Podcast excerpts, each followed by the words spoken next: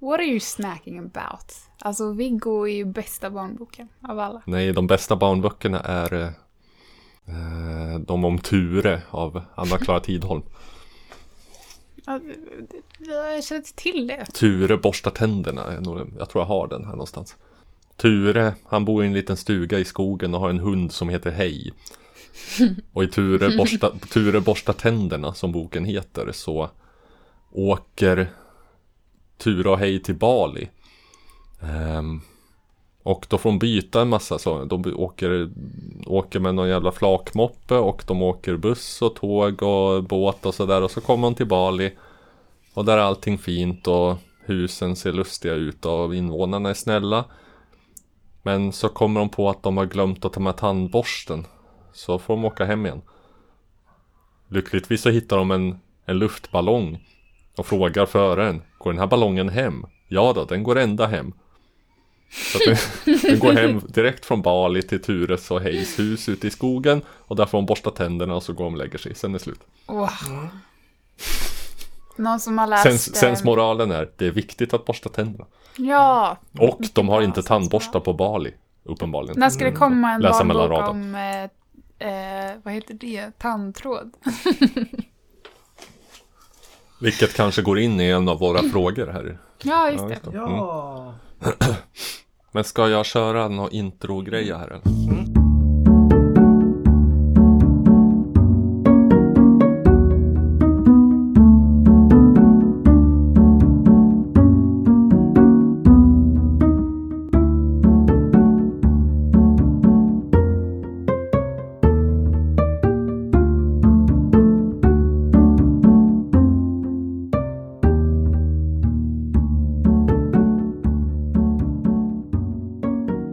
Hej kära lyssnare och välkomna till Hur vi är mot varandra podcast.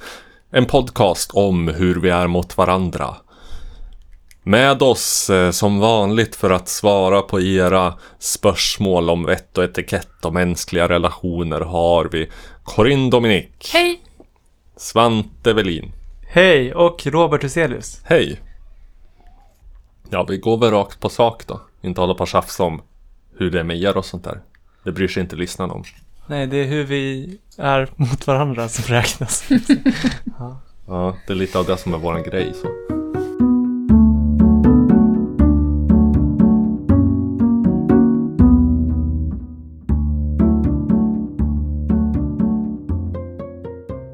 Ja, hej på er.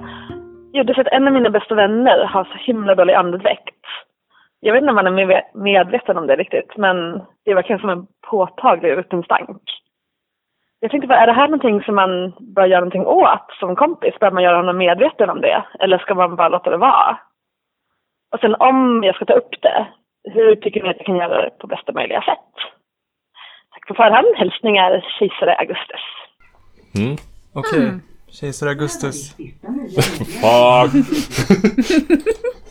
Eh, ett prekärt problem. Som vi säkert kan känna igen. I olika varianter, eller hur? I vänskapsrelationer. Att man känner att man borde ta upp någonting, men man vet inte hur. Ja, det är ju en ganska intim fråga med andedräkt mm. också, tycker jag åtminstone. Mm, när jag har tänkt på den här frågan så har jag tänkt att man i Eh, alla typer av relationer en relation kan både ge en eh, möjlighet att få vara den man är och känna sig fri och säker och trygg. Men man vill också som människa behålla en viss stolthet. Det är inte alltid helt säkert att det är att föredra att eh, slå hål på den där stoltheten för att hjälpa sin vän att åtgärda en brist som man upplever att vännen har. Vänta, vem är det som, vems stolthet är det? är ju, det är... Eh, vännen som har dålig andedräkt ja. har kanske en viss stolthet som skulle bli spräckt av att eh, Augustus eh, tog upp det här med andedräkten. Ja. Så ibland kanske det kan vara mer värt att låta en eh, vänskapsrelation vara en plats där ens vän får vara fri från, från vissa typer av kritik. Men det behöver ju inte anses vara kritik utan det är väl kanske snarare så att kejsar Augustus eh, vill hjälpa sin vän. Som kanske inte då är medveten om det här problemet. Jo, men hjälpen förutsätter ju att man har en eh, obekväm och jobbig diskussion, eller hur? Ja, men ifall jag stank as ur munnen och inte visste om det så skulle jag vilja få veta det. Även om det skulle vara jobbigt i stunden. Och jag har ju också full förståelse för att man inte vill vara the, the bearer of uh, bad news, eller vad heter det liksom. Som den som, som säger det här. Som breakar. Mm. Det här. Anledningen till att man inte vill vara det till sin vän tror jag att man vill dels undvika dålig stämning som är en mänsklig impuls. Och att man inte i onödan vill såra sin väns stolthet eller sin väns eh, känslor. Men jag tror att vi redan i frågan kan höra att in, alternativet att undvika dålig stämning eh, finns inte längre. För det är redan den dåliga stämningen är redan ett faktum oavsett hur man vrider och vänder på det. Mm. Men eh. det är väl lite grann fråga om grader här också i helvetet eller vad man ska mm. säga.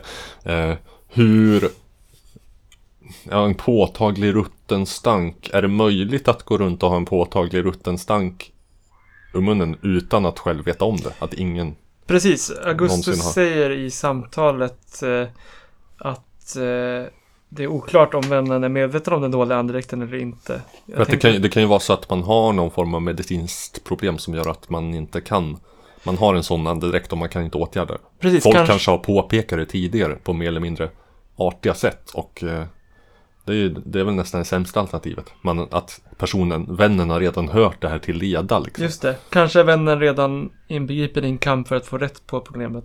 Men tycker sig i alla fall i den här vänskapen ha en, en trygg plats där det inte kommer komma upp. Och sen kommer mm. det upp. Alltså den kanske tänker, ja men här märker de i alla fall inte det här pinsamma problemet som jag kämpar med. Mm. Och så kommer det upp där också. Då, då får vi en sårad vän. ja. Viktig... Eller å andra sidan då om om personen inte känner till det här problemet och lätt skulle kunna åtgärda det med lite tandtråd eller någonting så så är det väl mm. eh, bara en tjänst mot personen även om det är jobbigt i stunden då att den får veta det. Om vännen har så dålig andedräkt som Augustus beskriver det så är ju de knappast de enda som har märkt det. Det vill säga det är många som måste ha uppmärksammat det. Och att inte säga någonting då betyder då att det är många människor som vet någonting pinsamt om den här personen eh, bakom vännens rygg slash mun. Bakom. Eh, man undviker ja. att öppet såra vännens stolthet genom att inte ta upp det.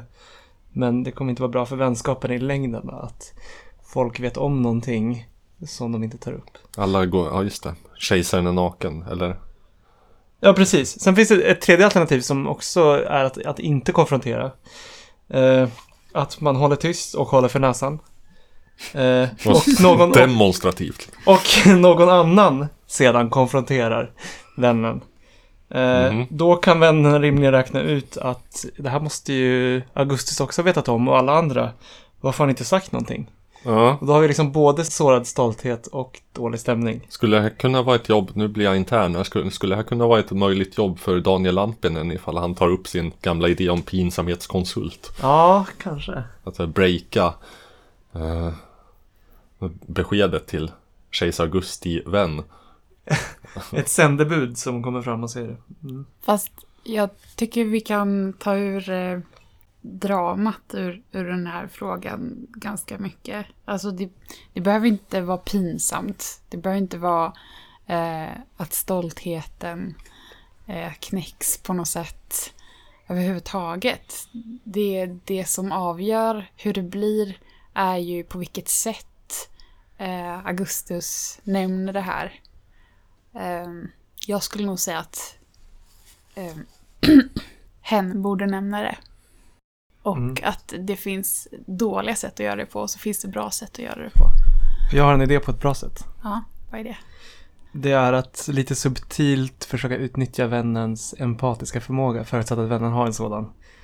Eh, jag tänker på ett exempel om man, jag vet inte om ni har tänkt på det här, men om man äter någonting tillsammans som är lite slabbigt, till exempel en kebabrulle eller falafel eller sådär. Och så frågar man sin kompis, har jag mat runt munnen eller har jag mat mellan tänderna? Vad brukar folk svara då? Alltså när de har sagt nej eller ja. Då brukar de säga, har jag det? Mm. Eller hur? Mm. För då blir man liksom uppmärksam på, oj, vi äter kladdig mat. min vän tror sig ha fått mat runt munnen. Tänk om jag har mat runt munnen. Eh, genom andra känner man sig själv liksom. Så idén är att man frågar, att Augustus frågar sin vän Du, har jag lite dålig andedräkt? Kan du, det här är lite pinsamt men skulle du kunna kolla? Jag är lite osäker på min tand, alltså nå någonting i den stilen, min munhygien. Kan du kolla? Och då kommer ju Augustus göra det och sen kommer kanske Augustus om Nej, förlåt, sen kommer Augustus vän att göra det och sen kommer Augustus vän, om han är funtad som de flesta, att fråga Hur är det med min andedräkt? Då kan Mm. Augustus eh, säga, liksom, kanske efter man har ätit eller någonting, då kan Augustus säga, ja du kanske ska borsta lite Mm. mer. Mm. Ä- ä- Ännu Jag, mer, kan- jag kan skönja en påtaglig rutten stank. nu när du säger det. Eh, En lite mer diabolisk eh, variant av samma grej är att eh, citat av en slump få upp en artikel på sin datorskärm eller mobilskärm om det här gamla tricket som ni kanske känner till att man kan slicka på sin hand, låta salivet torka och sen lukta på det. Det har ni hört om. Då får man lukta hur ens andedräkt känns. Mm. Då kan eh, Augustus då av en slump när man sitter och slösurfar ihop som man gör vänner emellan råka få upp den här artikeln. eh, och eh, nämna det som rolig kuriosa för sin vän. Och sen testa det och då kan vännen själv känna på sin hands lukt. Mm. Men jag vill, vill återkomma till det här frågan om ifall någon har en påtagligt rutten stank. Hur sannolikt är det att ingen har påpekat det förut? Det kanske är eller jag, jag, jag menar inte som en retorisk fråga utan hur sannolikt är det verkligen? För att verk, jag tror att de flesta kanske drar sig för att säga något sånt där. Alla känner Ja. att oj oj, här finns det en påtagligt rutten stank eh, som emanerar från den här personens talorgan. Men ehm, det är säkert någon annan som säger det, jag, det, det, gör inte mig så mycket. Ehm, jag har ingen lust att sätta mig i en sån pinsam situation liksom och skapa dålig stämning. Det får någon annan göra. Och så tänker alla så och ingen säger det. Kan det vara så? Jag har varit med om samma sak fast lite omvänt. En påtagligt sötsliskig parfymerad stank Mm. eh, på en arbetsplats. Där en person använder för mycket parfym. Det, ja, okej. Och det var ingen som sa det då? eller? Jag tror att alla tänkte att någon annan skulle säga någonting. Tills en person mejlade ut till alla att Hej allihopa, jag är, luft- jag är doftallergiker. Så ingen får använda parfym längre på jobbet. Okej. Eh, Det är ju inte riktigt något eh, alternativ här för Augustus kanske. Ingen får längre öppna sin mun. Mm. Det finns ingen riktig parallelllösning där. Men alltså, doftallergiker är- så att alla måste hädanefter använda tandtråd och tugga Läkerol. Eller? Poängen med det här, eh, den li- lite subtila grejen med att fråga har jag dålig andedräkt? Eh, är att lämna en yta öppen för Augustus vän. Att få veta att den personen har dålig andedräkt utan att behöva känna sig utpekad. Så att den Mm. kan, att man kan liksom lyfta fram den här kritiken utan att såra stoltheten. Men mär, märkligt, alltså det här talar ju för eh, det som jag misstänkte då. Ifall det är så himla känsligt att påpeka att någon har för stark parfym. För det måste ju ändå vara betydligt mindre känsligt och pinsamt än att någon har en äcklig andedräkt. Mm. Då har man ändå så valt att hälla på sig en parfymflaska liksom om man tycker att det är en god doft men det blir lite för mycket av det goda liksom kanske. Men ja, ifall, ifall folk är så till en milda grad konflikträdda så att de inte kan påpeka att någon har för stark parfym så är det förmodligen så att ingen påpekar att någon har att någon har en påtagligt rutten stank. I, Nej, jag, jag tror att det är jättevanligt att, att folk väljer att inte säga någonting. Ja. Det tror jag är det absolut vanligaste.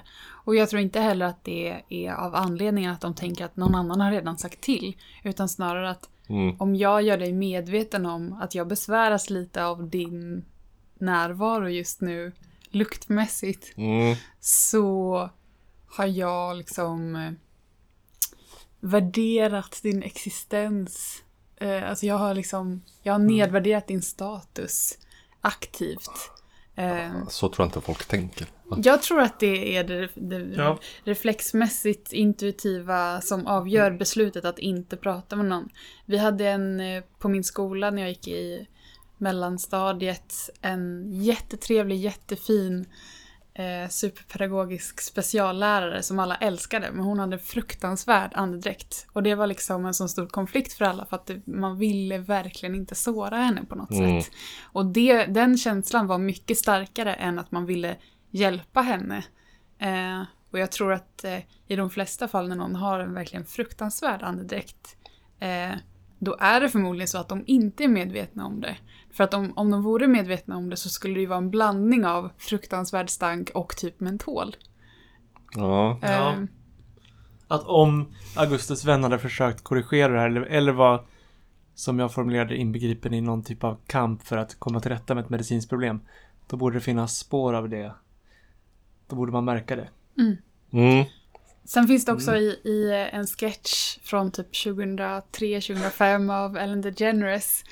Eh, när hon pratar om, hon pratar om när man står och pratar med någon eh, och eh, det kom, råkar komma lite saliv på ens ansikte från när den andra pratar väldigt engagerat. Artikulerar och så kommer det lite salivstänk. Hey, I, I said I wanted the news, not the weather. Precis, Nej, just det. spoila det. Eller vad? Nej, Nej, det var inte så hon sa. nej, Nej. för att det var, hela Homer, det var Homer sketch- Simpson. Ja, ja, jag förstår. Nej, men hela hennes sketch handlar om just det att man själv skäms över att man är besvärad av att Ja. man har fått den andras spott på sig. Men jag, vad, Eh, vadå och kan... att man ja. väntar väldigt länge tills den andra personen vänder sig bort innan man torkar bort det. För att man vill inte visa så här, nu torkar jag bort någonting från mitt ansikte som du har placerat där. Mm.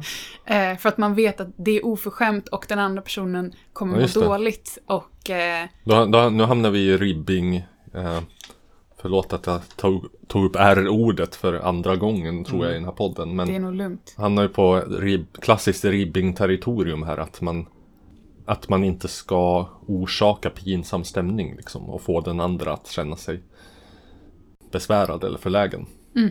Mm, Men Ja, jag vet inte Jag tror väl att ifall man Noterar en påtagligt rutten stank från sin vän munhåla så ifall man låter bli att påtala det så tror jag inte att det handlar om några sådana hänsyn utan jag tror väl att man i alla fall jag skulle väl ändå inse att eh, ifall den här personen inte vet om den här påtagligt ruttna stanken så skulle eh, hen förmodligen bli tacksam över att få information om det. Ja, fast Alltså det bästa vore ifall den här personen fick veta att det finns en påtagligt rutten stank och det finns något du kan göra åt saken. Jo, men det har ju också att göra med den här förväntan att man i, av sina vänner ska få ha en rimligen trygg zon från kritik. Mhm. Men det är ju inte Eller kritik. från, Det är ju, okej, men från påståenden om en person som är sårande. det handlar inte så mycket om ens person heller. Bara att så här att Bara Oj. med ens munhåla. här har, oj, här har du missat någonting i din, i din liksom kroppsliga hygien som är lätt att åtgärda. Jag har faktiskt ett förslag på en alternativ lösning förutom eh, har jag dålig andedräkt lösningen. Mm.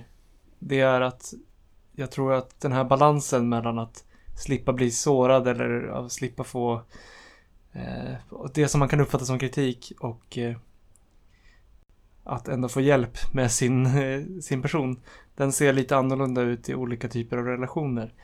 Och eh, min tes är att eh, i en kärleksrelation så eller för den delen i en familj så finns det mer utrymme för att komma med anmärkningar eller hjälpsamma tips på en annan persons intimhygien eller ja, allt som rör dens eh, Ja, särskilt dens ifall man liksom... Så därför är mitt tips till Augustus att eh, alltså en kärlekspartner kan säga kan vara mer långtgående i vad den säger utan Ja. att såra den här balansen mellan liksom stolthet och att få vara den man är och sådär. Lösningen är då att försöka hitta någon, med fördel någon med dåligt luktsinne, som man kan fixa ihop med Augustus vän eh, och sen hoppas att denna person säger allt det här som kompisgänget inte kan säga. Uh, Okej. jo, det... Lite som att om man har en, nu, nu tar jag ett väldigt trivialt exempel, men säg att man har en vän med eh, eh, dålig klädstil och sen så blir den ihop med någon och så tar den personen på sig att styra upp. Så man ska alltså matchmaka den här personen med en annan människa som dessutom har dålig... Det här med dåligt luktsinne var ju för att, den inte, en, att det överhuvudtaget ska gå att göra matchen. Okej, men den vi ska hjälpa nu är ju inte i en kärleksrelation med eh, den, den Jag måste säga att det, ja, det är ändå rimligt att, eh, att man att man har lite liksom högre i tak för att säga sådana saker till varandra i en kärleksrelation. Mm. Eftersom man ändå förväntas på daglig basis stoppa in halva sitt ansikte i, mun- Exakt. I munnen på vederbörande. Luktar min munhåla rutten i den här klänningen? Men okej. Men nu för att hjälpa Augustus så jag tycker att den bästa lösningen är att köpa jättemycket eh, tuggummi, Och ställa upp det väldigt menande. halstabletter. Alltså de godaste, de godaste uppfriskande tabletterna som är väldigt starka liksom. Det finns massa olika smaker man kan välja mellan ju. Och eh, då... Och alltid ha Då det på sig framstår och alltid man ju- tugga det. Nej, nej, nej. Eh, utan det man gör är att man säger så här, här vill du ha? Jag har de här smakerna, de här smakerna, de här smakerna. Och Mm. då framstår man ju som väldigt, eh, nästan överdrivet generös. Och då kan det ju bli att Nästan den andra som- personen nästan blir lite som lite- misstänksam. Ja, lite Ja, det blir lite menande, också. Men, men det, den här misstänksamheten då som är så här, vänta varför, varför erbjuder du mig hela tiden såna här starka eh, halstabletter Ja. typ? Och varför frågar aldrig några andra våra kompisar om de vill ha Mm. utan det är bara mig igen. Ja, den misstänksamheten kommer ändå att eh, förlora emot eh, att den ändå blir erbjuden saker gratis. Och Mm, just det, så här, de börjar så här, när, när, när man för femte gången har liksom fällt upp sin grå trenchcoat och den är så här vadderad med liksom extra och Stimorol och Och Läkerol munvatten påsar. och, och tandtråd. Och som en liten tandläkarmottagning. Så börjar liksom Augusti-vän eh, fatta hinten kanske då. Ja, men det Och, som... ja, men det kan också vara ett sätt att säga till Augusti vän eh, du har dålig andedräkt utan att behöva säga det rakt ut. Det vill säga utan att såra den personen rakt ut. Så även om den räknar ut på egen hand sen, hmm, undrar varför jag alltid blir erbjuden, oj, jag kanske Mm. har dålig andedräkt, då kanske den gör någonting åt saken. Ja, det var lite det jag det var skulle komma fram jag till. tror att det var det som var tanken eh, faktiskt. Då, när man har erbjudit det här och eventuellt får en motfråga som är så här, vänta, tycker du att jag behöver det här speciellt mycket? Mm. Då är det mycket lättare att svara så här, ja, ja. ja, ja, ifall man ställer en direkt fråga så. För att om, det är mycket lättare att personen själv säger vad då har jag dålig andedräkt? Och Mm. att man sen svarar ja på Ja. det. Än att man säger så här, du, jag måste ta upp en grej med Mm. dig. Jag har tänkt på det här väldigt länge och det Ja, är ja, jättejobbigt. det, det händer ju liksom inte. Nej. Man kommer in bara med gasmask på. Ja. Hur kommer det sig att du alltid har gasmask när vi träffas? nu, nu när du ställer frågan så kan, kan jag ärligt svara. Det, det har med rutten stank på min mun att göra. Ja men du förstår det väl, det beror, det beror ju på den påtagliga Det är både subtilt och vänskapligt och smidigt. Ska vi anse frågan besvarad? Eh, jo, vars. Ja, Ja. varsågod. Varsågod.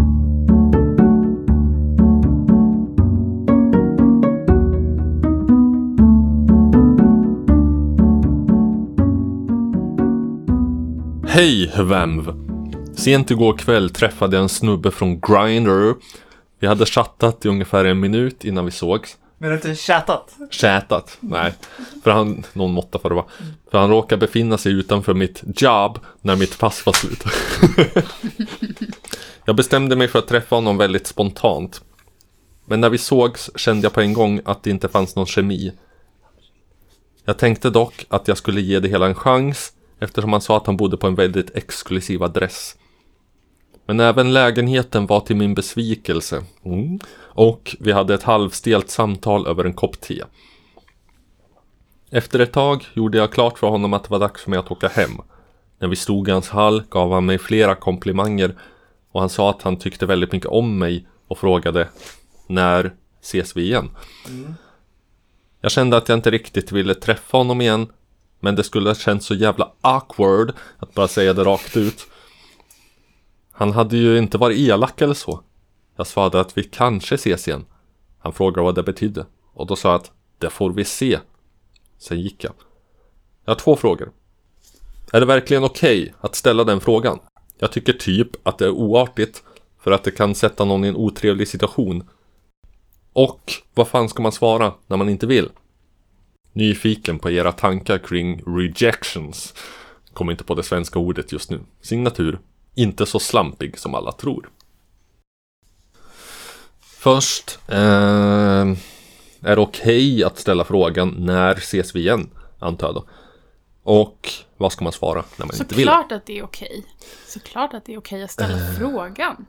När ses vi igen? Det är i och för sig en ledande Ja, fråga. det är det. Det är inte... Det, det hade kanske varit bättre att ställa frågan Ses vill, igen. vill du ses igen? Ja.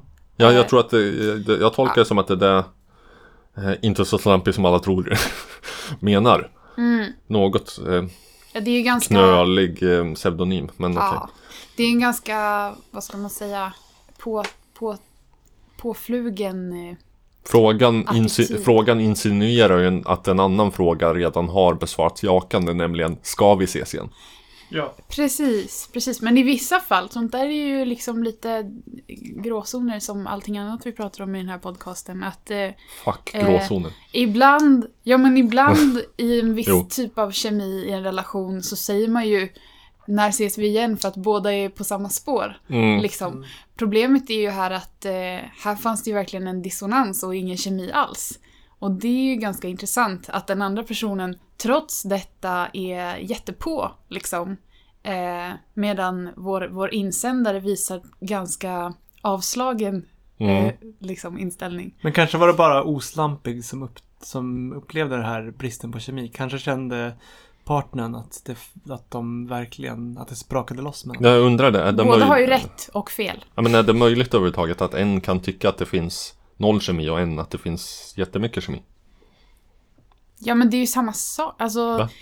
eller... Eh, vad, vad, vad, vad frågar du? Nej, kan det vara så att den ena uppfattar det som att det finns noll kemi och den andra att det finns jättemycket kemi? ja. Kan man missta sig så grovt? Liksom, någon... Kemi Eller måste ha ju så förutsätta att det är mellan båda. Takes two to tango. Ja, men det finns ju inbillad kemi också. Alltså kemi är ju så himla eftertraktat idag. Så att eh, ibland så Mm. råkar två personer hålla med varandra och då är det så här, åh, vi har så bra kemi för att eh, de råkar hålla med varandra. Är det Mm. en trend att ha bra kemi just nu? Ja, men det är ju, nej det är ingen trend, det är evigt efterfrågat. Okej, fast bara lite mer just nu då. Nej. Nej, men det sa du alldeles nyss. Jaha. Okej. Jag tycker att, jag tycker att, jag tycker att frågan när, vi se, när ses vi igen är okej att ställa om man är redo, nu kommer jag irritera Robert, men om man är redo att acceptera en vit lögn som svar. Mhm. Det vill säga, ja vi kanske ses eh, någon gång. Eh, då, då, om, man, om, man, om man är beredd att köpa det som svar, då får man ställa frågan. Däremot om man är som jag och eh, inte vill använda sig själv av vita, så kallade vita lögner. ehm, så kanske det är lite brydsamt att få frågan. Om vi var Moderskeppet podcast just nu så skulle det komma en jingle här som var så här.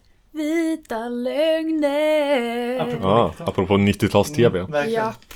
Men vi är ju inte MSK. Eh, får f- f- skjuta in för lyssnarnas eh, del här att eh, vi kanske inte alls har sagt något om 90-tals-tv Nej, Nej. hittills i podden. Ja.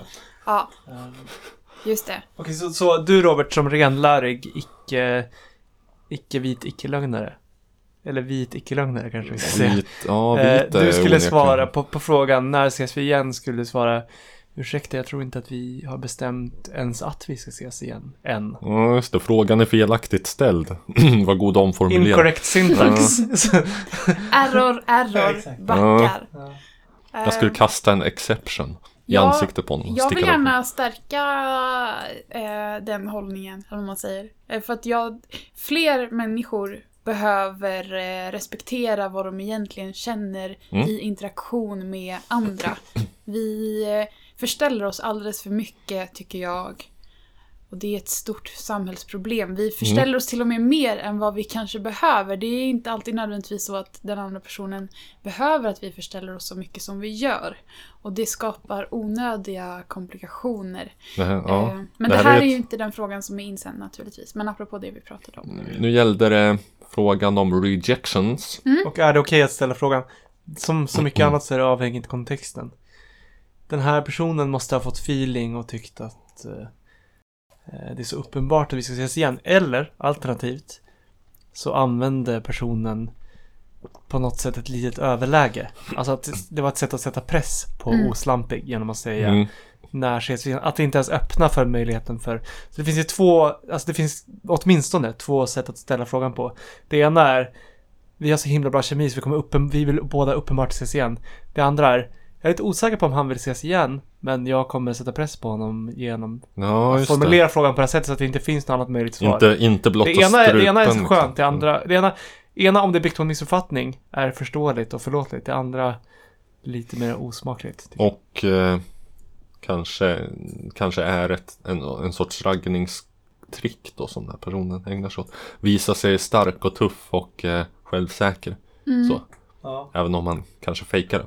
Men eh, den som vi numera kallar oslampig tydligen. Mm. Eh, vad var the follow-up question efter? Ja, det var vad fan ska man svara när man inte vill? Just det, man ska svara att man inte vill. Bra, du är på min sida. ja, nej det tycker inte jag. Nej. Jag tycker att man ska svara alltså, i den här situationen. Det är någon han har känt i, vadå, två timmar. De träffades här lite ytligt på internet. Då tycker jag att man ska svara Det får vi göra någon gång. Mhm. Och sen hoppas att, hoppas att Nej, personen som ställer frågan förstår att det betyder Ring inte mig, jag ringer dig. Typ, jag hör av mig. Nej men det, åh, det är ju så jävla pissigt beteende tycker jag. Eh, hjälper ju för sig ifall, ifall Oslampigs syfte är att den här killen totalt ska tappa respekten för honom och därför inte vilja veta av honom. Ifall det är det som är syftet så då grattis, då, då lyckas man ju med sitt uppsåt genom att bete sig sådär falskt och fegt. Jag tycker inte att det bör, alltså, mitt, mitt bekymmer med den sortens svar är inte att det är falskt och, och taskigt mot den som vill, som vill ses, utan mer att det är taskigt mot eh, alla efterföljare som är i samma situation. För att när man väljer att, att svara så eh, inställsamt, eh, in- inställsamt artigt liksom, man svarar på ett sätt som går emot vad man egentligen känner, då bidrar man till eh, att det mönstret upprepas i en liksom datingkultur. Mm. Och det tycker jag ska försvinna. Och vi måste alla ta ansvar för att det försvinner från datingkulturen. Att, att vad mm. försvinner mer närmare bestämt? Att man försöker vara den andra till lags. Som till exempel på krogen. Alltså, jag likställer det här lite med att någon säger så här. Har du pojkvän till någon tjej? som- Eller att man kommer fram och säger så här, vill, jag, mjö- vill ha mjölk i kaffet imorgon? Raring. Nej, nej. Eller vill du dricka det svart? Men hur så? Jag är morgonbitti när du vaknar i min säng. Ja, usch. Nej men bara sådana här enkla saker som att istället för att säga så här, jag är inte intresserad, att man då ska komma på en ursäkt liksom till, till att inte vara tillgänglig för den andra. Och det är ju att anpassa sig efter det spel som den andra har arrangerat. Istället för att skapa sina egna spelvillkor och bara säga så här, nej tack, jag, jag är inte intresserad, punkt slut. Jag behöver inte ge dig anledningar liksom. Så Oslampig har ett ansvar inte bara mot sig själv utan även mot nästa grinder-date som dyker upp i den här personens lägenhet. Jag vill inte lägga press på Oslampig, men om Oslampig väljer att vara uppriktig så kommer det att få god eh, effekt i det långa loppet för fler än eh, honom själv. Kommer det där verkligen? Enligt mig. Till vill jag inflika priset av att Oslampig eh, måste konfronteras med en lite obekväm situation. Om Oslampig istället väljer min konflikträdda version, inställsamma, lismande, fega version, så kan Joe ju bara slinka ut ur lägenheten utan att ta någon som helst jobbig stämning. Men det behöver inte heller bli, alltså jag, jag, ja, jag förstår absolut vad du menar. Det, det är därför det finns vita lögner, OSV.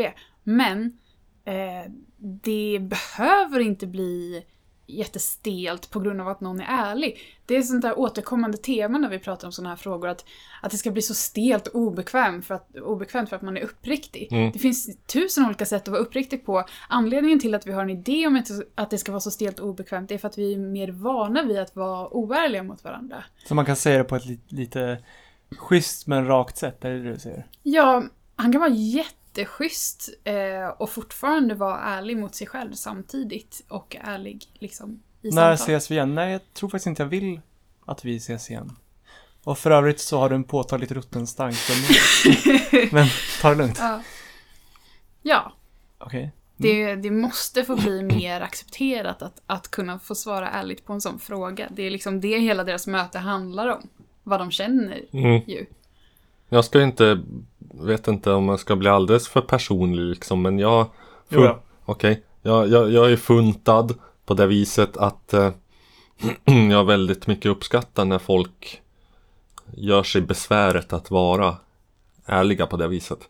Även om det kanske hugger till lite grann i stunden. Så jag tycker verkligen inte om att bli invaggad i falska förhoppningar. Vilket jag, jag i alla fall, min ehm, go-to-tolkning av när, när folk säger saker är att de menar det de säger. Eh, och det är inte alls självklart för mig och för många andra att det får vi se. Eller i och för sig just det får vi se och kanske är ju nästan liksom uppenbart även för mig. I, I alla fall när jag ser det så här på håll liksom. Och Eh, grammatiskt korrekt också.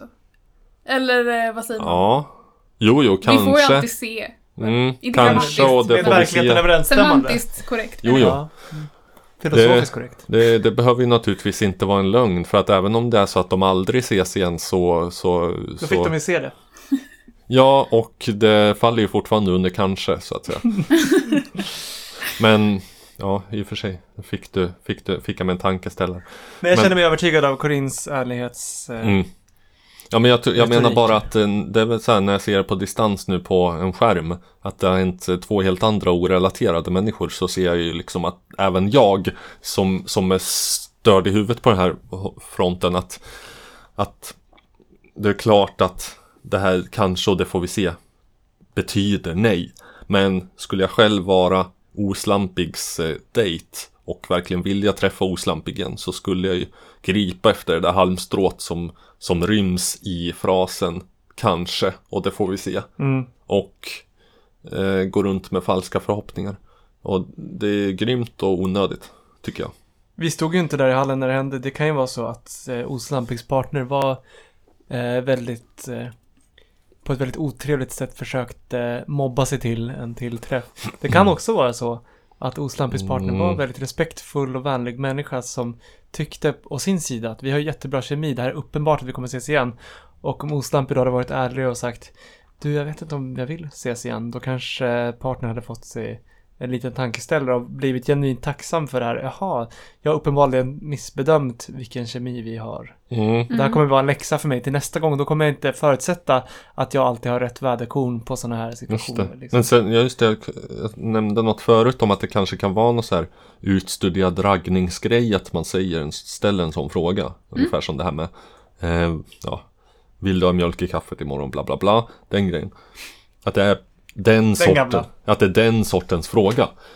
Eh, att nu har jag så här försökt att ge mig ut i en stora stygga hemska datingdjungeln och fått lite hjälp och coachning av folk som förhoppningsvis vet bättre för att knappt någon vet sämre än jag hur det funkar. Men och då får man ju höra sådana här grejer att eh, ja, man ska inte liksom visa svaghet och osäkerhet. Man ska vara en alfa. Man ska liksom ehm, ta för sig så. Vad är det för kan- människor du tar hjälp av egentligen? Kanske till och med när ses vi igen är för svagt. Det kanske till och med ska vara vi ses igen. Bara, det är inte ens en fråga, man bara går rakt på påståendet. Mm. Okej, men det är inte riktigt råd till... Utan Nej, råd, nej, det, det, det, det är verkligen långt ifrån. Men rådet till Oslampig här är att det bästa, att ärlighet vara längst, eller? Ja, jag skulle vilja säga att, att eh, om Oslampig sa just vi får se, så har han ju svarat det bästa man kan svara. Man skulle också kunna säga den som lever får se. Lite Mm. mer lissigt kanske. Nej Alltså- men det är ju, du, du, Oslampig har ju, har ju rätt att vara så kryptisk han vill. Det har alla. Mm. Sen ställde Oslampig en till fråga om den här situationen, eller hur? Eh, nej. Nej, utan de två frågorna var, är det verkligen okej att fråga Ja, när ses vi igen? Och den andra Ja, var, vad ska vad man egentligen svara? svara? Och jag tycker att det svaret som gavs var faktiskt bra från början. Eh, Ja. från Oslampig alltså. Jaha. Ja, nej, men jag, jag skulle nog önska mig en större tydlighet ifall det är så att Oslampig har ett intresse av att skona den här personens eh, eventuella känslor. Det här kan ju vara någon som Eventuella känslor. Nej men jag menar det här kan ju vara någon sån uh, jättesjälvsäker happy-go-lucky kille som bara liksom tar allt med en klackspark och skiter i Eller så kan det vara en sån eh, ältande och eh, osäker och depressiv jävel som jag som kommer att gå runt och liksom hoppas bara för att bara för det här lilla kanchet. Mm. Och då är det ju grymt. Och vill man inte vara grym så kanske man inte ska säga kanske då utan nej. Säg inte kanske. Alltså Säg grymt i nej, sin nej, nej, nej, nej. Va? Inte grymt som grymt mannen. Nej, nej. Jag pratar inte sånt ungdomsspråk. Nej. Just det, grymt som i Snövit och de sju dvärgarna. Den grymma jägaren. Ja. Eller som i tidskriften Det grymma svärdet. Mm. Är vi klara med det? Ja. Har eh, inte så slampig som man tror fått eh, sitt svar. Ja. Ja. Grinda vidare. Varsågod. Yes, varsågod.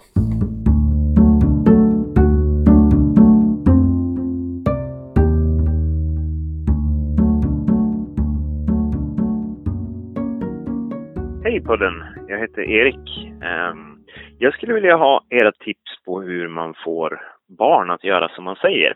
Eh, Jag arbetar som lärare på en eh, låg och mellanstadieskola och i mitt jobb så måste man väldigt ofta säga till ungar att sitt still eller eh, kasta inte sudd eller gör din matteläxa. Um, ehm, Ibland gör de som man säger, ibland gör de inte alls som man säger utan tvärt emot. Eh, delvis lär väl det här handla om hur man är mot varandra eller hur jag som lärare är mot eleverna. Eh, det skulle vara jätteintressant att höra er dissekera den frågan lite grann. Så jag hoppas att ni vill ta upp den i podden. Ha det så bra och tack för en eh, kul lyssning. Hej då! Hej Erik! Eh, som eh, Eftersom att jag har tolkningsföreträde i egenskap av den, att vara den enda föräldern i sammanhanget så har jag tagit på mig Spoilervarning. att Spoiler för vad? Spoiler att vi inte är föräldrar. Ja, Vi övriga. ja. Så det skulle vara en grej liksom. Ja. Det är väl ändå default. Att inte vara förälder. Ja, ja. Jag har tagit på mig att fundera lite extra på den frågan. Av den orsaken. Hur får man barn att göra som man säger? Jag kan inte påstå att mitt barn alltid har gjort som jag säger. Men det tycker inte jag vore önskvärt heller. För att man vill inte att man vill inte ha någon lydig slav utan en självständig och tänkande individ som man kan resonera med. Är du med på det? Mm. Mm.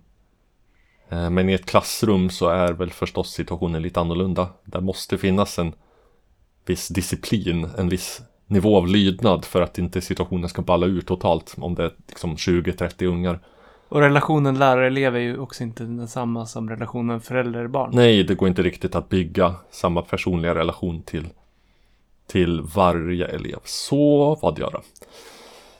Jag, eh, jag tänkte attackera problemet på det viset att man försätt, försöker försätta sig i elevens situation. Kanske till och med minnas när man själv var elev. Hur ska den lärare vara som gör så att jag vill lyda den? För det är ändå det vi har att jobba med här. Det här med lydnad genom skräck. Alla Stig i hets tillhör ju förhoppningsvis det förflutna då. Eh, vi får väl ändå utgå från att det inte är aktuellt. Så det gäller att få barnen att vilja göra som man säger.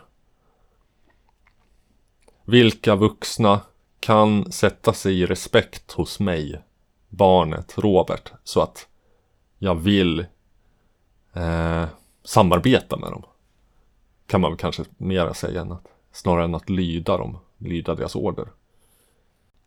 Eh, och då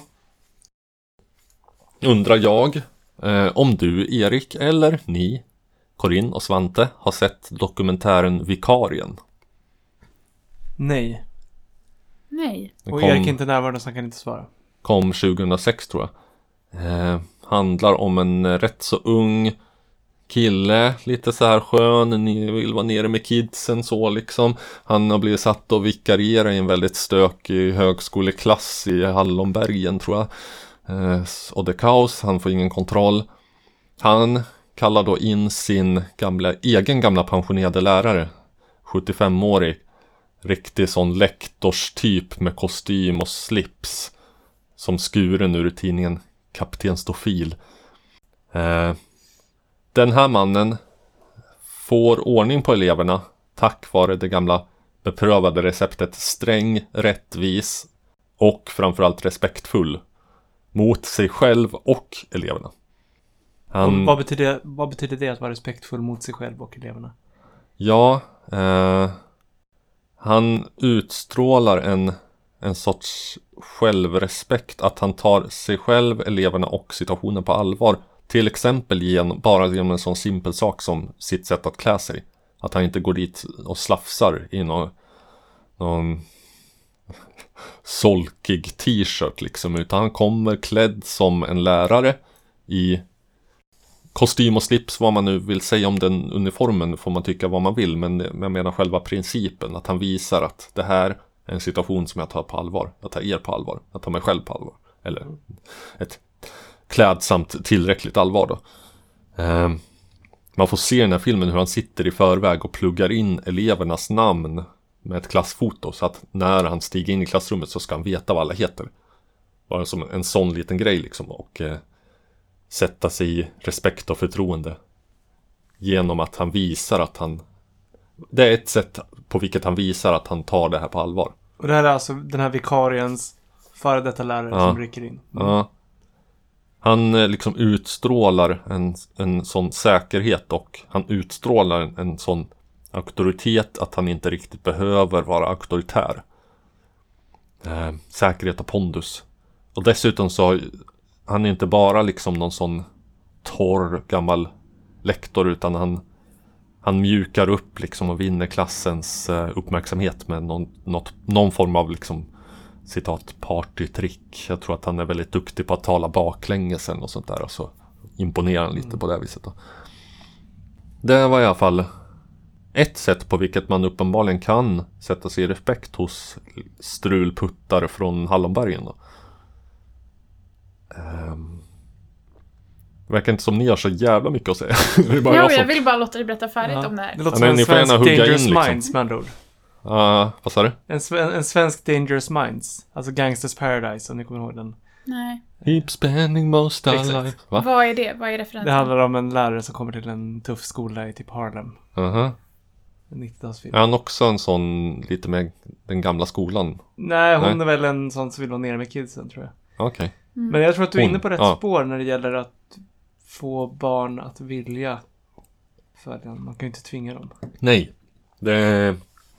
Man, man, alltså man tänker på vilka man verkligen hyste respekt för som barn så var det inte de man var rädd för. Det är... Nej. De, ja. De var ju snarare så här. De tyckte man illa om och ville håna och kanske till och med skada. Fast du vill, på ett du sätt vill som... mana Erik att släppa björkriset. Mm, jo. Det, det funkar inte i längden.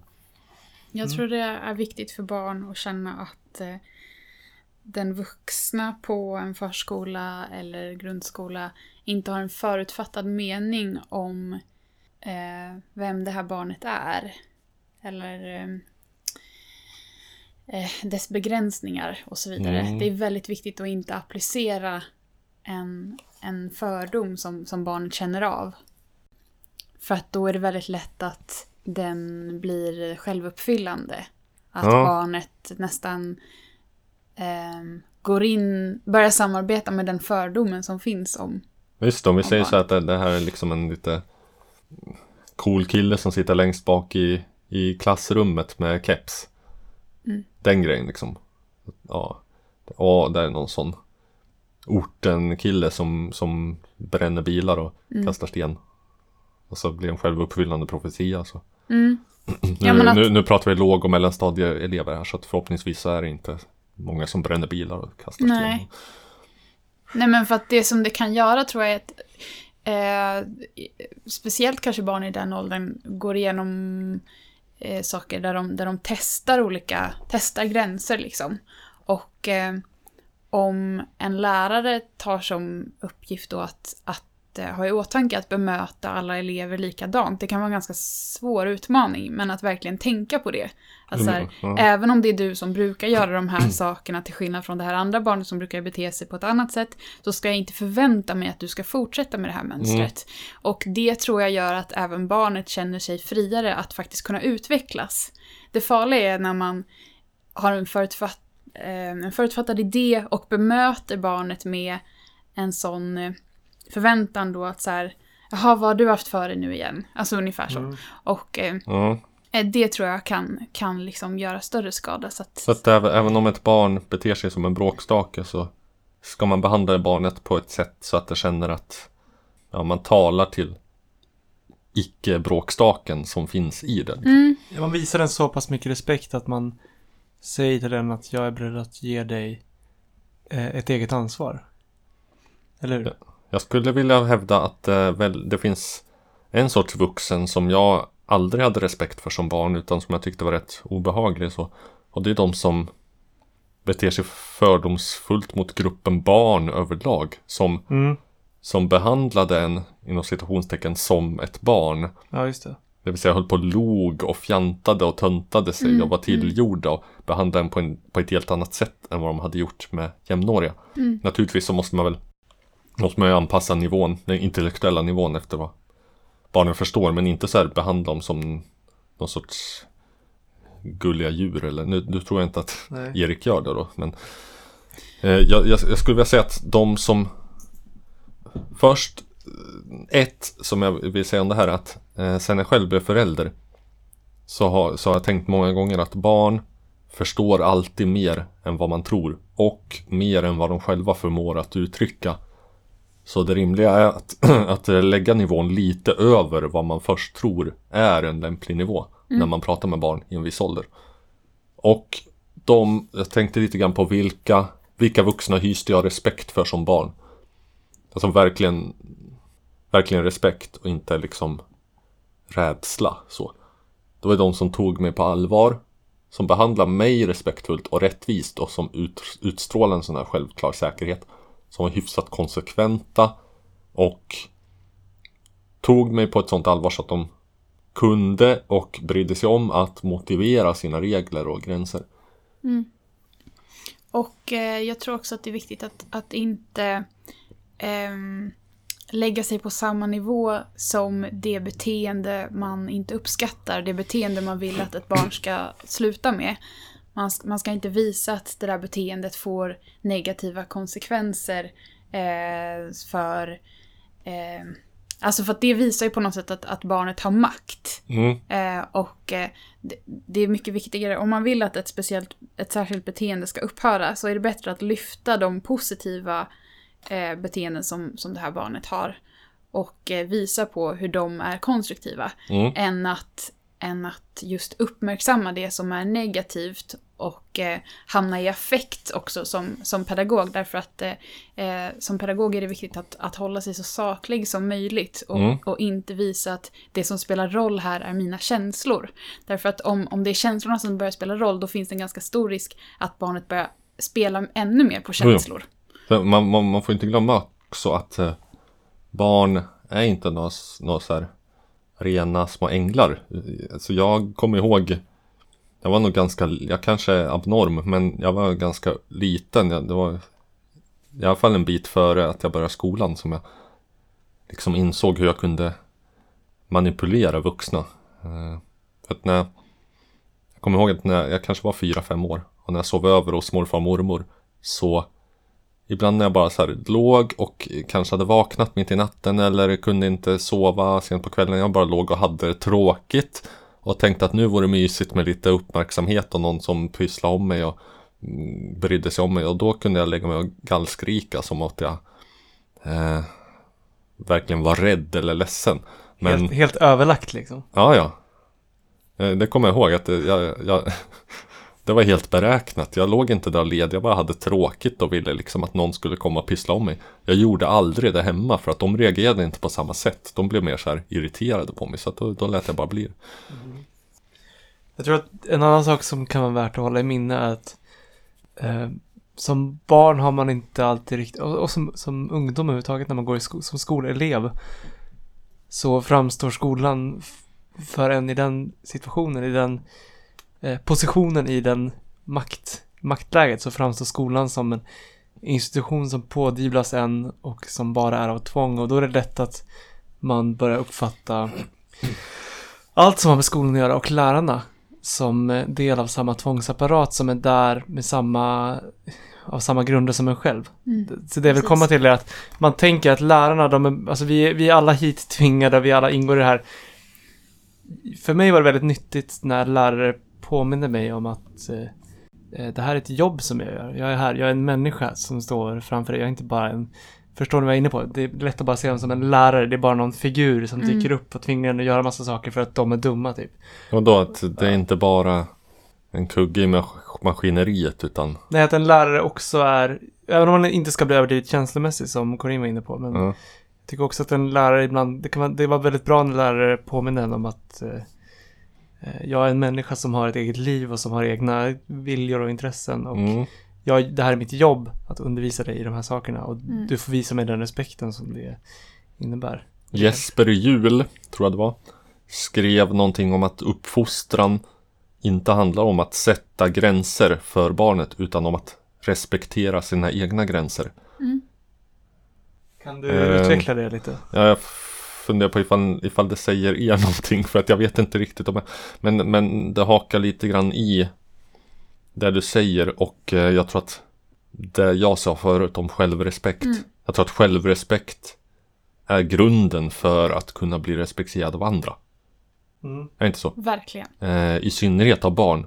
Ifall de märker att man är liksom trygg och eh, så ehm, man har en sån grundsäkerhet. Man vet vad man är där för, man vet vad man kan, man vet ehm, Känner sitt värde och sin, har en sån naturlig pondus liksom så Kommer väl till, i, viss, i viss utsträckning respekten Som ett brev på posten Mm. Eh, vilket är en dålig metafor numera. Men låt oss inte gå in på det. Men det på, på ett sätt så ingår ju en sorts gränssättning där i. I, och Mm. med, I och med den självrespekten då. Jo, fast det, jag jag tror att det som den gode jul menar är att det handlar inte om att här, bestämma sig för någon sorts eh, godtyckliga gränser. Att alltså, här, de här gränserna är det som gäller utan känna sig själv, respektera sig själv och känna sina egna gränser och kommunicera dem för barnet. På ett sätt så att det inte blir liksom ett eh, någon sorts godtyckligt regelsystem som läggs på en uppifrån utan att det blir ett eh, eh, ömsesidigt samspel mellan två individer som respekterar varandra. Hur gör man då när det gäller yngre barn som jag tror att Erik var inne på i sin fråga?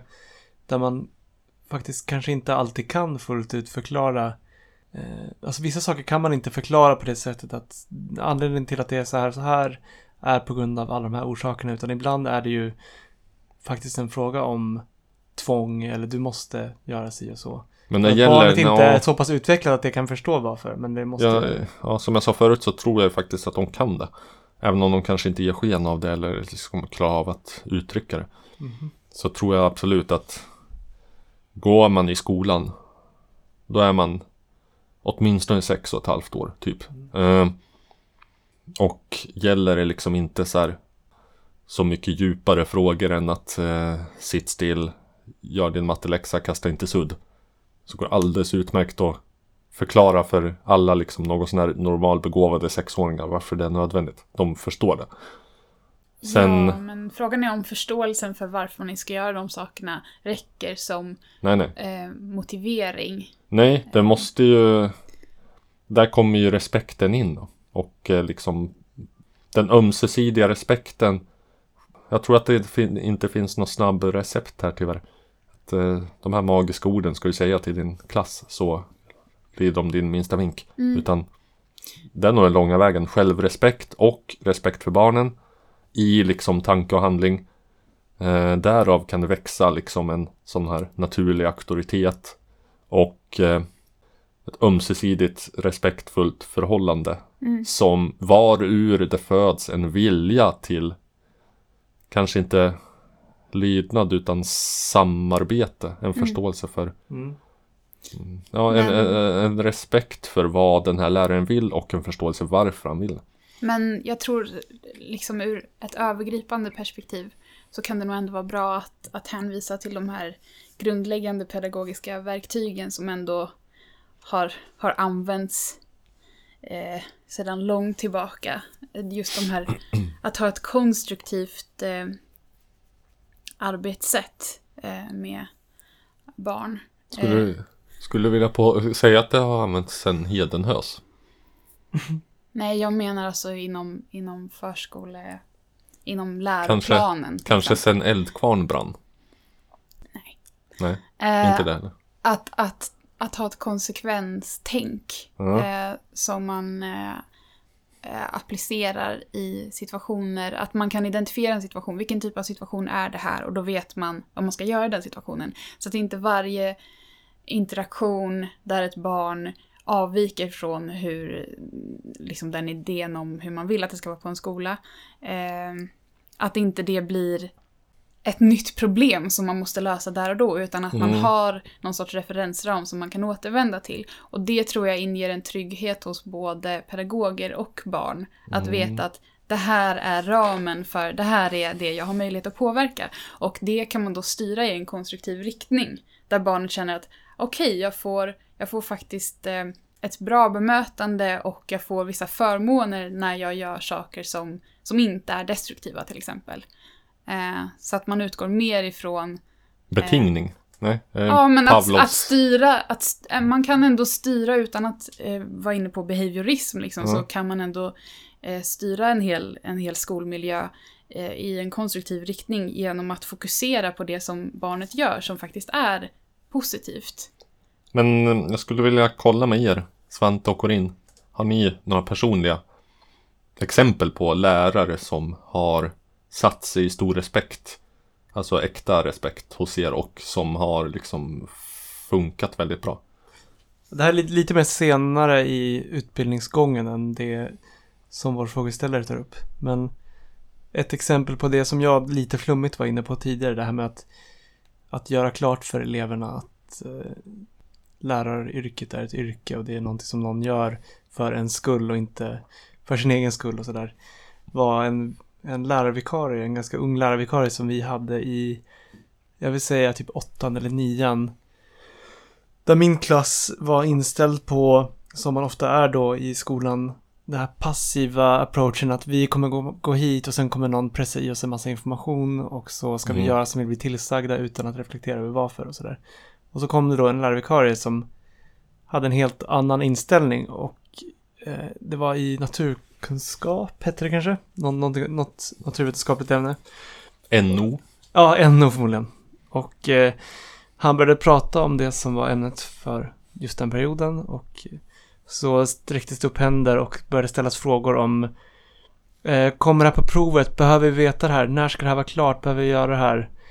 Och eh, hans något slappa respons var någonting i stil med eh, Alltså det är inte upp till mig. Om ni vill lära er det här så får ni väl lära er det. Mm. Alltså jag ska bara berätta det här för er. Eh, Jag kan inte säga åt er vad ni ska kunna typ. Och jag kommer ihåg att det gick som en eh, chock genom hela klassen. Alla var så här, "V- vad fan står han och säger? Ska vi, ska vi alltså själva ta ansvar för att lyssna och förstå någonting? Och någon, jag tror att vi gick- vi skulle gå iväg och göra ett grupparbete och så var det någon som bara, får man gå hem? Jag orkar inte göra det här. Och han bara, ja men gör det, det är upp till dig. Alltså, Mm. Förstår ni? Han gav, han la väldigt mycket ansvar i vårt knä. Så, Och då var det så- som att alla helt plötsligt bara rätade på ryggen och började Ja. och vässade öronen och eh, Sån- fattade liksom såna- på en sekund att så här, herregud, det här är en helt annan typ av de vi har mött. Som bara drar upp väldigt tydliga gränser och säger så det här, exakt det här ska vi, du Mm. packa i dig. Så blir jag nöjd. Han var så här, ja men om du känner för det så gör det då. En sån Om inte jag, jag kommer sån inte bli sårad, jag så här, på- gå, gör, gå iväg om du vill då. En sån lärare hade jag på, också på i teknologi i gymnasiet. Johan Bäcklund hette han. Ehm, han sa också en sån här grej att eh, om ni känner att ni har något viktigare för er än att gå på lektionen, gå då inte på lektionen. Ja. Och lämnade på så vis över ansvaret i våra knän. Jag vet inte om det var så himla fruktbart i just det här fallet men Kanske vi, lite svårare att göra med typ sjuåringar. det var en väldigt konstig klass. Ja och dessutom möjligen olagligt. Om ni vill gå ut och spela kula eller, ja vad är det nu för tiden? Pokémon. Ja. Mm. Jag har ju tyvärr haft väldigt många eh, tråkiga erfarenheter av att gå i skolan. Det var väldigt kämpigt för mig där. Eh, men det jag kan säga var liksom bättre än det värsta, eh, eller vad man ska säga. Det var ju när eh, lärare eh, la mycket krut på att eh, vara liksom socialt tillgängliga. Mm. Att, då- att de inte bara var en, en någon sorts auktoritet som väldigt maskinellt skickade ut information som vi själva... Alltså det är en balansgång det där med att, att visa elever att, att, de, att de har ett eget ansvar. Därför att eh, man vill ju inte heller att eleven ska känna att eh, Att läraren bryr jag sig inte. är, jag är Ja. övergiven och eh, det, om jag till exempel tycker att min skolgång är väldigt svår och kämpig så, så är det mitt eget ansvar att bara Nej. lösa det problemet. Utan det är ju viktigt att man känner att man kan Mm. vända sig till sin lärare liksom. Och det är väl de positiva erfarenheter jag har haft när jag har kunnat prata med en lärare och den har kunnat eh, lyssna på mig. Ja. Fast, eh, ja. Ifall nu det finns, om man nu ska säga ett strukturellt problem i en klass, att den är väldigt stökig, så ställer ju det lite ohållbara krav på en lärare att den ska ha en sån relation till varje elev för att det ska ordna sig liksom. Ja, det är ju såklart att, att läraryrket har kommit att bli o, helt orimligt belastat just nu av alla möjliga åtaganden, inte minst pappersarbete. Men jag tycker att på en skola så borde åtminstone någon person fylla den funktionen att inge den sortens sociala trygghet efter Mm. att, eftersom att så mycket av elevers skolgång handlar om just hur det känns att gå i skolan. Eh, och det läggs det nästan ingen vikt vid, utan Mm. elever bara förväntas prestera. Eh, oavsett upplevelse, liksom. Ja. Eh, så att jag, jag kan bara understryka det, hur, hur positivt det har varit med lärare som faktiskt eh, har haft möjlighet att, att vara liksom socialt tillgängliga på ett eller annat sätt. Mm. Sen, men det menar inte jag att, att de måste vara det, men någon borde vara det. Det finns ju så här skolvärdar också som ska fylla en sån funktion. Att elever ska Ja. ha någon att prata med. Kuratorer fanns det förr, det vet jag inte om de har kvar. Eller om de har Mm. Det rationaliserat är väl inte riktigt det jag åsyftar här. Men Nej. jag menar mer att det ska finnas någon i skolmiljön som har en övergripande, ett, ett övergripande perspektiv på hur saker fungerar Mhm. i den sociala miljön. Liksom. Utöver läxor, utöver uppgifter. Eh, vill ni höra en, en dålig vik- vikarieanekdot? Mm. Det vill säga en anekdot om en dålig vikarie, inte en dålig anekdot om en vikarie. Ja. Eh, det här var i högstadiet. Nej, mellanstadiet. Eh, då hade vi en lektion. Var han där? Aldrig förr, aldrig senare. Jag har sett honom. Lektion, vikarie i musik. Det som händer när hela klassen tågar in i musiksalen är att han säger inte ett ord, han presenterar sig inte eller någonting. Han sätter på ett band och spelar hela jävla Hey Jude med de hundra jävla omkvädena av den refrängen liksom som är Där kommer det dåliga. Eh, och man satt ju så här, okej, de, de har sjungit na na na na na na na Hey Jude hundra gånger. Tar det här slut snart? Eh, vad är det som händer? Vad är det här för någonting? Varför, varför är han så konstig? Varför säger han inte hej? Varför Vad hade han för vi- ansiktsuttryck? Såg han så här pillemarisk ut? Nej, nej, jag tror att han såg fullt allvarlig ut. Och eh, sen efteråt så, så frågade han, vad... Vet ni vad det här var för låt då? Så här, ja, vi var små mellanstadieelever, vi visste ingenting om Jag det här. hade vetat. Ja, jag visste inte ens en gång. Jag hade inte börjat lyssna på Beatles då. Men eh, ingen visste någonting. Och han blev helt upprörd så han blev så här, allvarligt nästan arg på oss så här. Har ni inte, känner ni inte till det största bandet i världshistorien? Älskar honom, älskar honom så mycket just nu. Det låter så bra. Okej, så att det här var en bra vikarieanekdot alltså. Jag tycker att Var, det var var, lektionen slut där med? var någon som dristade sig till att fråga Är det Beatles? Ja, det är Beatles! Åh gud vad roligt. Det är det viktigaste egenskapen lärare kan ha. Eh, den här, Att vara- att att vara att hög vara- på sin egen eh, upplevelse. Ja. Att vara ett snobbistiskt jävla arsel som blir förbannat på mellanstadieelever för att de inte har hört Beatles. Nej men den sortens, eh, vad ska man säga? Att, att eh, eu- euforiska hållning till eh, sin egen undervisning är ju vad som smittar av sig Han hade ju en passion inför Oftast. Han hade en passion inför Beatles Uppenbarligen Kanske inte så mycket inför pedagogik och eh, att handskas med elever. Men ibland är, ibland är den sortens Precis. entusiasm det pedagogiska, den sista ingrediensen som saknas. Jo, Det kanske inte stod i LPO 94, men den unge Robert lärde sig någonting helt annat den där oktoberdagen i Katrineholm. Det står Mm. definitivt i LPFÖ Rev 10. Mm, Okej, Vad är det för något? utveckla. Nej, ni får googla. Okej. Mm. Ska vi därmed säga varsågod till den gode Erik? Eh, Det ska vi. Ja, eller borde vi sammanfatta på något vis? Går det här att sammanfatta? Det var lite spretigt. Mm. Alltså min sammanfattning skulle väl råd, lyda så att den, det, det tyvärr inte finns en sån eh, quick fix utan det är, ja, på med, eh, om än i metaforisk bemärkelse, kostymen och slipsen och eh, odla självrespekten. Odla eventuellt skägg. Ja. Ehm, odla självrespekt och ehm, ta barnen på allvar. Behandla dem inte inom citationstecken som barn. Behandlar dem jämlikt. Mm. Ehm, förvänta dig inte att bråkstaken ska vara en bråkstake även framledes. Utan se potentialen i varje unge. Ehm, Utstråla den här naturliga auktoriteten. Så, så Utstråla kommer... som imperativ, det är jobbigt. Ja. Eh, men ja. ja men okej. Ja jag vet inte om Erik blir hjälpt av det här men... Utstråla nu. Det tror Ja. jag. Men vi har ju, vi har ju gjort Utstråla, uppgiften god damn it.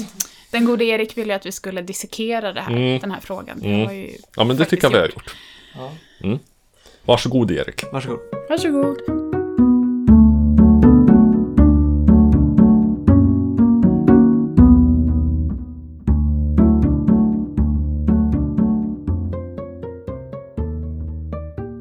Ja, ja, men då har vi väl eh, på någon nivå svarat på Eriks eh, inte så slampig som jag ser ut, eller vad heter, vad heter den?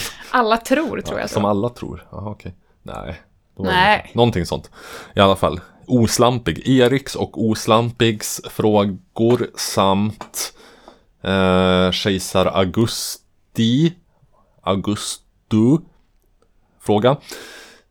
Och eh, vill ni ställa fler frågor till oss? Ja men varsågod. Eh, vi vill ju allra helst att ni ringer in dem på vår röstbrevlåda som har nummer 0760 84 3317. Eller så kan ni gilla oss på Facebook. Mm, och skriva frågor på den vägen. Ja, soundcloud.com hvamv finns vi på och eh, jag vet inte, det var väl inte så mycket mer om det, eller? Nej, vi E-post. vill väl, ja, eh, vår e-post är hvamv.googlegroups.com och vi vill gärna uppmana er att fortsätta mejla och eh, tipsa gärna era vänner att höra av sig till oss med minsta lilla största möjliga problem. Mm. Och eh, så har vi vår lilla Babi också som du kanske vill presentera igen. Vår Spotify-lista. Mm. Mm. Det går ju några rykten om att den inte kan hittas eh, på Spotify. Det har varit lite svårt för mig att undersöka det eftersom det är jag som är skaparen av listan. Eh, men eh, vi fortsätter att lägga ut en länk helt enkelt på Facebook. Jaha. Eh, nya låtar tillkommer för varje nytt avsnitt. Tre nya låtar för varje avsnitt. Just det. Som på något mer eller mindre långsökt sätt hänger ihop med frågorna som har, har, Avsnittsinnehållet. har av, avhandlat. Ja, ja, men visst. Ehm, tack och hej. Tack och hej! Hej då!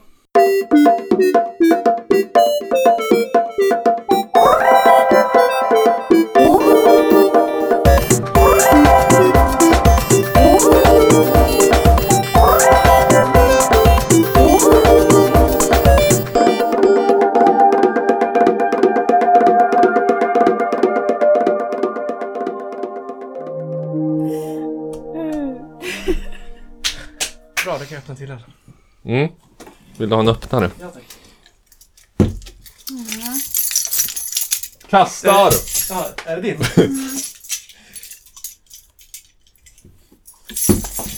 En omöjlig kärlek mellan en ung kvinna och hennes mikrofon. Är du mikrofonkåt? Ja, perfekt. Vad är det? ingen plats för nya meddelanden. Vad är det här för skit? Ja, så är det. Välkommen till Nokia-världen. Då får man delita något gammalt. Det var en dålig telefon. Varför har du en dålig onödigt. telefon? Det är det värsta. Ja, Ibland, har jag, ibland har jag verkligen så här. För min hade, min hade 63 meddelandens plats. Ibland så delitar jag. Ibland så fick jag det meddelandet. Du, du har ett nytt meddelande. Du måste ta bort något för att få det. Så offrar jag då något meddelande som var mig kärt. Så var det typ reklam från Tele2. Ja, fy Mm. Mm. Så det är, det är en riktig så här. Vet ni, vet ni vad jag gjorde? roulette. Vet ni vad jag gjorde när jag hade min första mobiltelefon? Det var en Motorola, stor, tung som en jävla tegelsten och man laddade den i en docka liksom. Jag trodde länge att det var ett svenskt märke, Motor-Ola. Ja. som Kapp-Al och Rit-Ola. Ja. Men, ehm, nej men man laddar den i en laddstation. Gick man till skolan med den på fullt batteri så, så räckte den eventuellt en hel skoldag. Såvida man inte använde den. Eh, och den kunde ta emot sms men inte skicka. Och hade kanske så plats för en, ja, max ett tiotal sms eller något sånt där. Var det också att det var en rads display? Så man Ja, en eller två rader så. LCD-display. Mm. Och eh, jag var just då i startfasen av mitt eh, första och hittills enda förhållande. Eh, och hon smsade mycket. Och för att jag skulle spara de här smsen så satt jag och skrev av dem i en textfil. Så här, jag Mm, har det det också säkert, säkert kvar någonstans. jag hade en minikol som kunde ta emot sms. Alltså Minikol. en, en personsökare. Skrev du inte för Mm. hand? Det gjorde jag. Nej, Oj, var det inte Mycket äkta? mer HC. Mm. oj, fan också. Först hade jag en minikol som bara kunde ta emot eh, siffror. Då hade vi liksom ett system med sifferkoder som betyder olika saker. Så 25 Mm. betyder ring mig och sådär. Coolt. Sen fick jag en minikol, sen uppgraderade jag mig till en minikol som kunde ta emot alfanumeriska tecken, alltså sms. Så då kunde folk smsa mig på min minikol och så kunde jag gå till en telefonkiosk och ringa dem. Jag hade så här, typ kanske sju bitars tecken istället för fyra bitar eller något. Men i alla fall, ehm, Jag har inte använt telefonkiosk sedan förra seklet. kiosk. En kiosk om jag får be. eh, just det. Men Minicol, ja, det enda jag tänkte säga var, jag vet inte om det var minikol, men det finns en sån klassisk 90-talsreklam som jag tyvärr inte har lyckats hitta igen.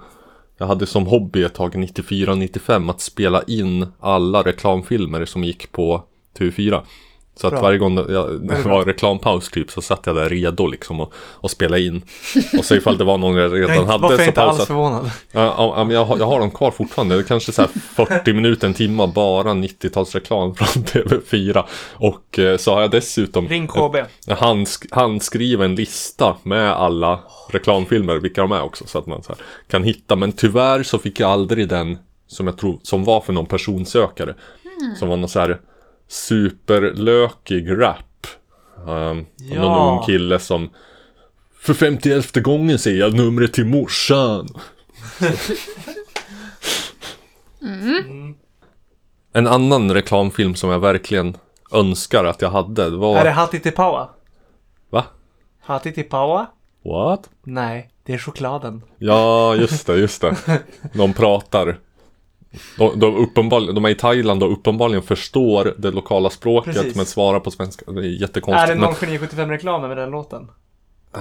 Du när du är vill veta reklam? ett nummer till någon Lyft upp på luren till din telefon För om du vill söka en vän eller dummer Behöver du bara ett endaste nummer 07975 07975 Ja, ja.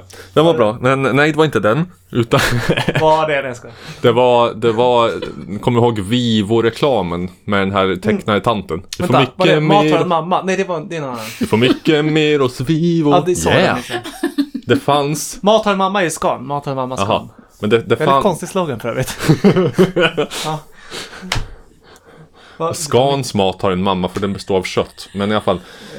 Eh, vad men, var, du får mycket mer hos Vivo. yeah. Ja, Ja, det men det fanns en sån Vivo-reklam där den tecknade Vivo-tanten rappade. Oh.